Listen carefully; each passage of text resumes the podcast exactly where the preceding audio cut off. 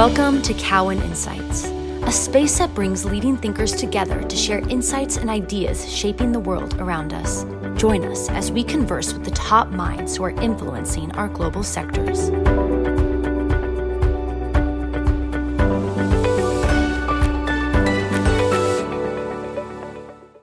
Welcome to our next edition of Restaurant Rendezvous podcast. We're pleased to be joined today by Cosmo Leipold, head of partnerships at Nuro. Cosmo, thanks so much for joining me today. Thank you, and thank you for having me. Cosmo, can we start off by giving us the quick 90 second elevator pitch on Nuro? Absolutely. Maybe the easiest way to do that is let me just start with what the three simple principles that the company was founded on are. And admittedly, now they probably seem a bit more obvious than they did in 2016. But uh, bear with me for a moment. So they were as follows, right? First, number one, that, that the cost of human delivery is going to get worse, not better, right? And this is obviously pre-COVID, pre-Great Resignation, and all of those things, which just have further exacerbated the problems that exist in the industry already. The second one, on demand, was going to become the new normal, right? So what was five-day shipping became two-day shipping, became same-day shipping, and even now that's not fast enough. And then finally, there was this premise that goods autonomy is a fundamentally different problem than passenger, passenger autonomy, and that it's going to commercialize both more safely and more quickly than passenger autonomy. Now, there's a lot I could say about that, that statement. I think that's actually probably the most interesting thing I've learned in the last six years. But I'll point to sort of two things as uh, proof points, if you will. Number one, we are the only company, to my knowledge, that has fully autonomous operations in three states. And second, we're the first and only company to have received uh, NHTSA exemptions for our vehicle and the first company to have received a deployment permit from the state of California. And so I look at that as fundamentally a, a proof point of the technology and the approach that we've taken with goods and how that sort of allowed us to become different than the rest of the industry. So where do we go from here, right? The the the next part of this is really about the mission that the company is on. And and we believe very strongly we're on a mission. We're on a mission to better everyday life through robotics what that really means is that, that not to get too sappy, but that, that we should be spending time on things that matter, time with family, time with kids, time with friends, times doing things we like to do, right? Not hours stuck in traffic or running errands that you would rather arguably avoid. But importantly, we want to build a service and a, and a technology that enables that, not just for the lucky few, frankly, but in a very equitable manner for the rest of the United States. And so that's what we're now focused on, right? We've built this incredible technology. We've managed to operate autonomously in three different states. We've got all the regulatory approvals we could ever want. I mean, now it's about scaling that service and preparing ourselves and our partners, frankly, for the cavalry that's coming. Cosmo, that's great background on, on the mission of Nuro. Can you talk about what Nuro is building that to the untrained eye might look like a cool sidewalk rover? So what, what we're building, I think, is is very different um, from the sidewalk robots, and in a couple of very key ways. Uh, most notably, it's an on-road vehicle, right? We're classified as a low-speed vehicle from a regulatory standpoint. We operate at speed. We operate on public roads, and we move 25 miles an hour today. We can move faster than 25 miles an hour. That's a regulatory reason we chose to stay at 25.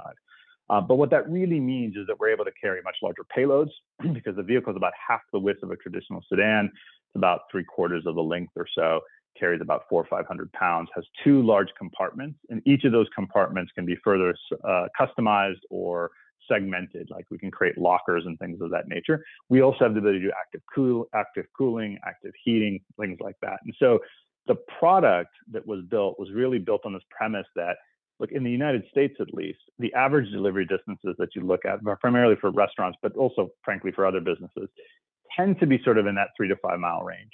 And when you start looking at those kinds of distances, you really need to be on road to be delivering services and goods that, that deliver food, frankly, in a warm way or in a cold way, depending on what you're delivering. If you're doing that on a sidewalk, I think it's much, much more difficult. The second part of that was we did analysis very early on on the fundamentals of the sidewalk business versus us.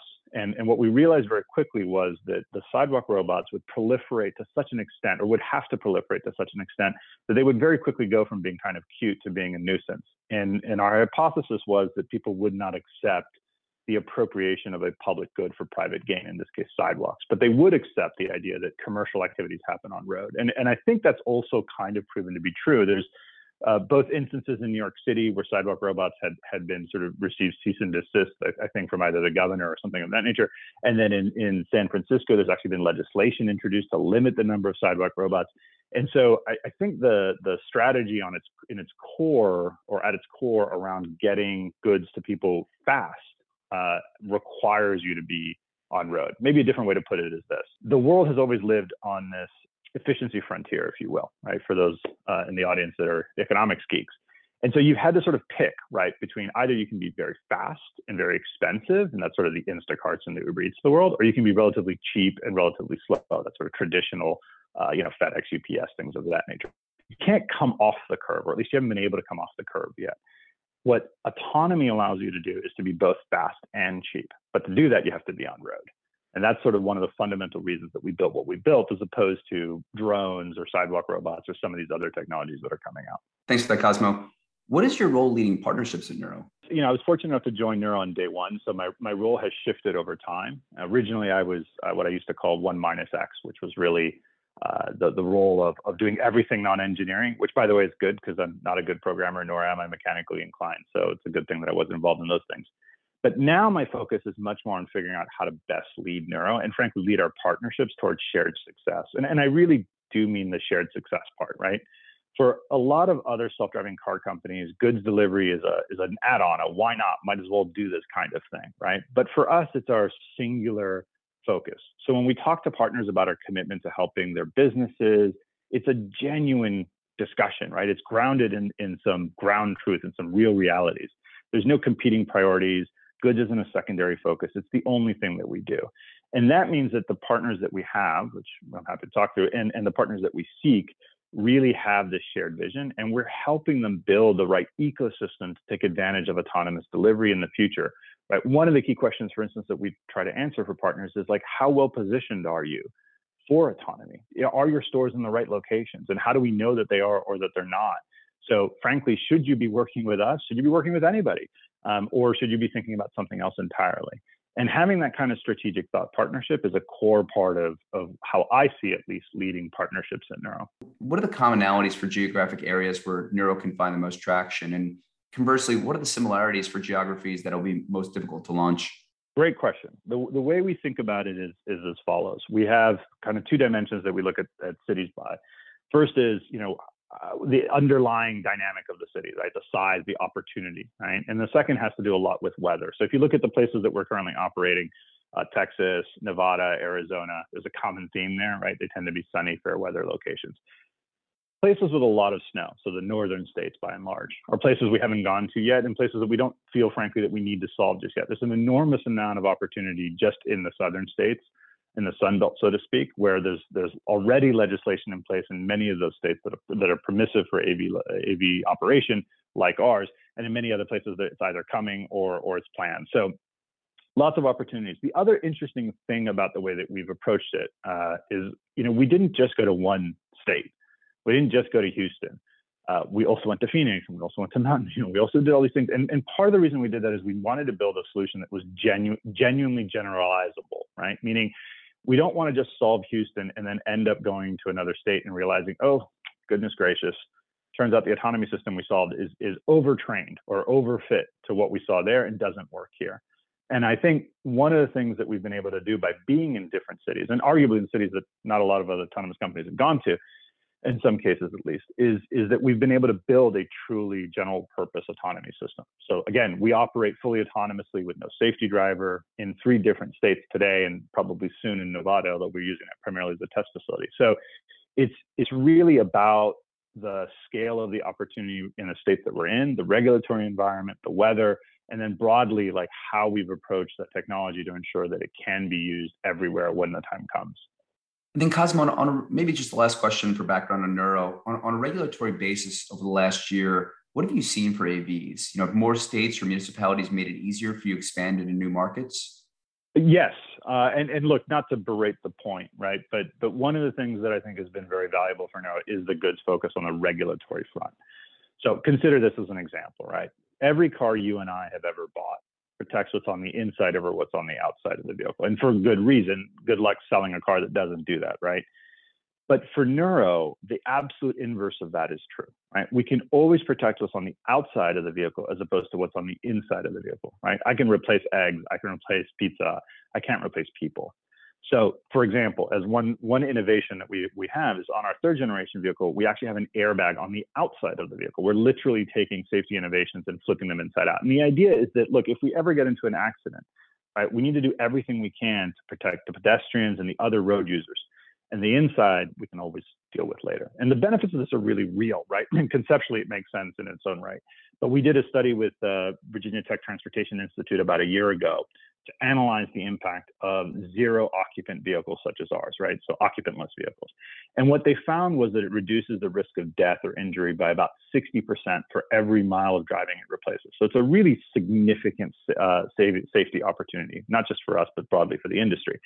And I think regulators get that. So to, to sort of come back to your question for a second, there's really two parts to regulations of AV vehicles, right? One is the, the federal level and the other is at the state level. Now at the federal level, uh, the DOT finalized a rule this spring that makes it clear that vehicles such as ours, like Nuros, will ne- that never carry a passenger or never carry a person, I should say, uh, driver or otherwise, don't need to have occupant protection equipment like seat belts and things of that nature. So if you see our vehicles on the road, you'll notice we don't have a windshield, we don't have a seat belt, obviously, uh, we don't have a steering wheel for that matter. We also don't have little side view mirrors.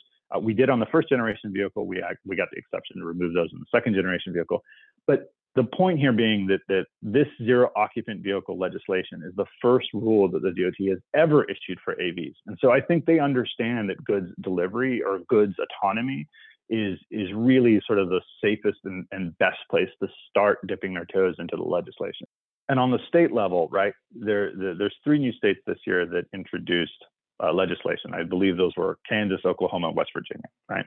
That brings the total uh, the, of the number of states to about 20, 21, 22, something like around that that that order of magnitude that now have uh, permissive AV legislation. That's about 55% of the American population is now covered. And the rest of the states are going to follow suit, right? Everybody wants AV technology. Nobody wants to be the state that doesn't allow it. And eventually, right, we're going to get to a point where there's a standard uniform uh, answer across the states and a standard uniform answer for the federal government. But basically, the trend that we've been seeing is a steadily improving landscape with very clear and frankly reasonable rules for deployment. And we think that's just going to continue. Super. Um, I want to get in a few of the partnerships that you guys have active. And I believe Domino's was the first major multi unit restaurant partnership with Nuros. Can you talk about how that came to existence? Uh, yeah, the, the, the, way we met Domino's was was you know fortuitous and lucky, frankly, right? Coca Cola held a, an annual conference every year or every other year, I'm not sure, uh, where they have their largest customers attend. Uh, we came, we presented, and Domino's happened to be in the audience. we got very lucky, I think, by that fact, uh, because it turned out that we had a very common vision for the future. Right? Domino's knew and understood that it doesn't make sense to use a Ford F-150 truck for sake of argument uh, to move a pizza. Right? You can use something much smaller and lighter, and that's much, much more efficient. And so, coming out of that that conference, we we probably had Domino's. I think maybe just even a week later, they were in our offices. It was awfully quick, and within about 30 days or so I think we had our first contract signed with them. So very, very quick from sort of initial introduction to to signature. And and you know, one of the reasons I think has gone so well with them, not just that we have this common vision, but they understand this the complexities of this problem really well. For instance, one of the things they realized was that you you can't rob Peter to pay Paul. Meaning you can't sort of take savings from the delivery experience and then introduce friction in the store uh, because it's arguably possible that the friction in the store will offset whatever savings you have uh, in the delivery space, right? And so one of the things that we did together was we built a very integrated solution. So today, if you get a delivery from the Nuro vehicle and it's flowing through the store system, it's fully integrated into the point of sale, meaning the people in the store, the store associates, don't see the distinction until the very last minute, right? It shows up on the same screens. They make the pizza the same way. It's exactly the same process. There's no additional friction. And at the very, very last step, there's a moment at which you can either see or the driver can see whether or not they're taking the pizza or whether we're taking the pizza. And the instructions obviously are a little bit different. But otherwise, the intention was to make this as seamless as possible, all the way from the moment of, of order all the way through the end customer experience at the uh, you know at the, at the moment of delivery. And in fact, they also integrated everything into their uh, their app, right? So the the things like being able to track the vehicle, knowing where it is, getting notifications about your PIN codes and how to open the, the, the, compartments. All of that happens with natively within the Domino's app. None of it is sort of kludged together outside of that experience. Thanks for that, Cosmo. And the other major concept you partnered with is Chipotle, which is different because they took an equity stake in the Nuro business. Chipotle CFO last year indicated the use of Nuro by Chipotle is targeted in the next five years, even. Can you tell us more about what's been disclosed about that partnership, including how many stores uh, where it's currently live? Chipotle is an incredibly strong partner of Nuro, right? In addition to their stake in the company, uh, we are collaborating with them on a number of different commercial opportunities. And unfortunately, I can't share an awful lot more than that. So I appreciate that's not terribly uh, satisfying as an answer, but more to come. Stay tuned. Uh, what I will say is this Chipotle is an incredible partner, and they share much of that same DNA that I think made others that we've worked with, like Domino's, successful, right? They also recognize and are frankly leaders in the digital space and recognize the opportunity that, that is ahead of them, as well as how to make, make this experience really, really good. And what we're doing now is we're trying to take some of our learnings from other partners and make sure that we, we actually build the best possible mousetrap with them as well.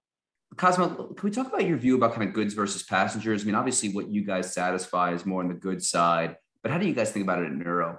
Yeah, there's there's really two big differences that I think make this unique. And, and, in fact, this was my very first question to Dave, one of the other co-founders, uh, in, in, the early days of Nuro, on the first day actually. Um, like, look, how is this different, right? I mean, don't you have to detect cats, dogs, pedestrians, and everything else in between? Aren't we just solving the same problem all over again? And the answer is no. Like, it's actually quite different. And and and there's two parts to that. First, on the hardware side, right? Because we never carry people. That means you don't need stereos, leather seats, creature comforts. You don't need as much space that means you need less steel, less battery, less weight, which means the vehicles cost less. Means they're safer. Means they're more courteous. I think, as I mentioned before, our vehicle is about half the width of a traditional sedan. So that means that we can do things, right? We can do things like pull over for somebody that's tailgating and let them get let them pass us very easily. We can park more easily, right? If we have to double park, we're not blocking the entire lane. Um, and then perhaps most importantly, as I mentioned before, we can design the vehicle to protect what's on the outside over what's on the inside. So there's, a, there's some on the hardware side, but the, the real magic I think is on the software side, right? The, the people who are solving passenger autonomy have to solve both safety, right? Obviously you have to be safe and comfort. And comfort here means things like you don't tap the brakes because maybe there's something in front of you. You don't pull over to the side of the road because there's a cop doing interpretive dance to pull people to get people across the intersection. Uh, you don't go the slower route around a neighborhood. Right? You don't do things like that because as a human, you want to get between point A and point B as fast as possible. Effectively, you want to be kind of a more aggressive rider or more, more aggressive driver. But with goods, suddenly all of those factors become malleable. Right now, we can do those things. We can pull over. Um, we can wait for the interpretive dance uh, cop and you know uh, to, to, to, wave us across the, the, the road. Uh, we can take a longer route between point A and point B, so long as we're meeting the SLAs and the ETAs. And that means that we're relaxing some of the hardest equations or some of the hardest parts of autonomy in a way that allows us to commercialize much, much more quickly, which is why we've been able to get out with all of these partners in the very short period of time that we've been in existence. Yeah, no, look, that, that's very interesting. Uh, maybe just two more questions, Cosmo. What are the characteristics of restaurants that you believe will succeed best utilizing Nuro? Uh, so there's you know there's a couple things I've touched on already, right? So certainly like a company culture that embraces innovation, right? We want folks that see the same future that we do. We want folks that that are invested in in mobile, invested in digital, that they want to create a really amazing experience. We want this to be magical. Uh, so you need to have folks that share in that vision, but that's kind of obvious. Uh, the second part is is one that I actually think is really interesting and that we can help partners with, which is you want restaurants that are in the quote unquote right locations. Now, right is hard to define, but one of the things that we've we've built at Nuro is what we call a BizSim tool. What this allows us to do is it allows us to take data from our partners. So, for instance, we can take every single location uh, that somebody has across the United States and any historical delivery data they have or parameters that approximate that that that data. So you know number of deliveries per hour, estimated SLA, delivery radiuses, whatever we can sort of simulate. And we build an analysis that says for each and every single one of those stores, what percentage or how much of that delivery could I have taken today based upon current state of technology? How much do I think I can take a year from now based upon the forecasted state of technology, two years from now, five years from now, et cetera? And what that what that answers and answers very concretely is how well positioned are you, company XYZ, for the future of autonomy, whether it be with Nuro with somebody else. Obviously, we, we hope it's with us, but but that is a piece of technology and a piece of, uh, of, of, strategic thought partnership that I think is very, very difficult, if not impossible to get from someone else. And, and part of what we do with that is we look at things that that you know Google Maps or whatever can't look at or doesn't look at today. So we look at things like how many lanes there are in a road, what the speed limit of the road is, the slope of the road, uh, the number of intersections, how complicated those intersections are, are they protected or unprotected? Uh, I think we even have the viscosity of the road in the model somehow. Um, so there's all sorts of different factors that come into play that allow us to get very, very granular about the type of, the, of, of deployments that we can do and where we can do them. And that then allows our partners to say, gosh, yes, this is worth investing in, or, you know, no, that we're not positioned. We shouldn't continue to invest in this space because it's never going to commercialize in a way that matters to us, or, or the timeline for that is too far away. Now, admittedly, you don't tend to see that happen very often with restaurants, right? They tend to be uh, in neighborhoods. They tend to be you know, you know near dense populations. They tend to have volume. So restaurants, by and large, tend to do quite well in these things.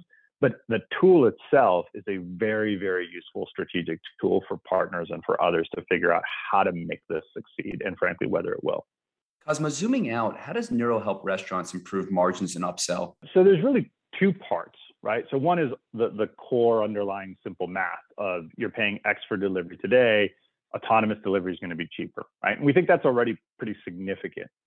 Uh, when you reduce the cost of delivery, you're going to see an explosion in, in delivery volumes, as we sort of talked about. So that's sort of one part of it.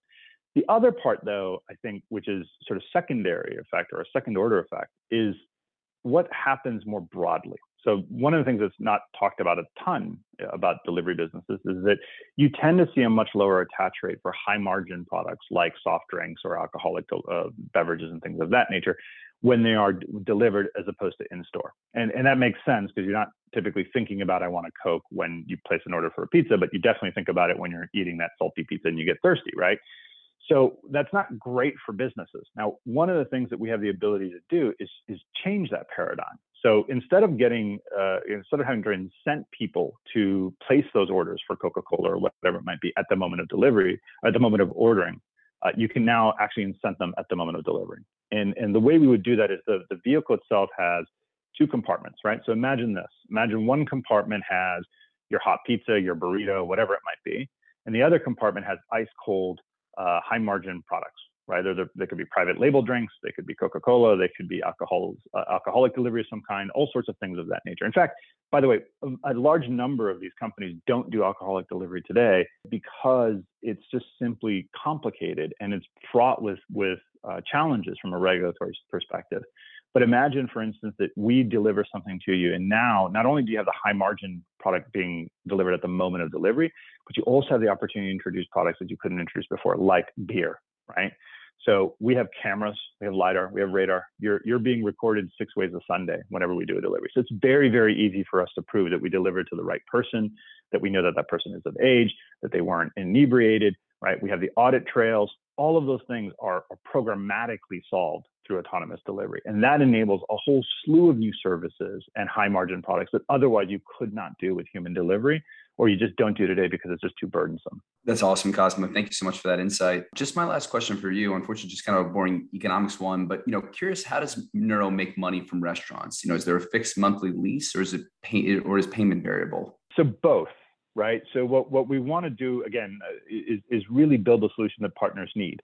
And so in some cases, right, some partners who have a lot of demand and who, you know, can take a full vehicle and utilize it well, it makes sense to have more of a fixed monthly lease, right? That enables certain things. That means that you can do things like co-branding on the vehicle. You can maybe get a little more creative with the inserts and do more fun things.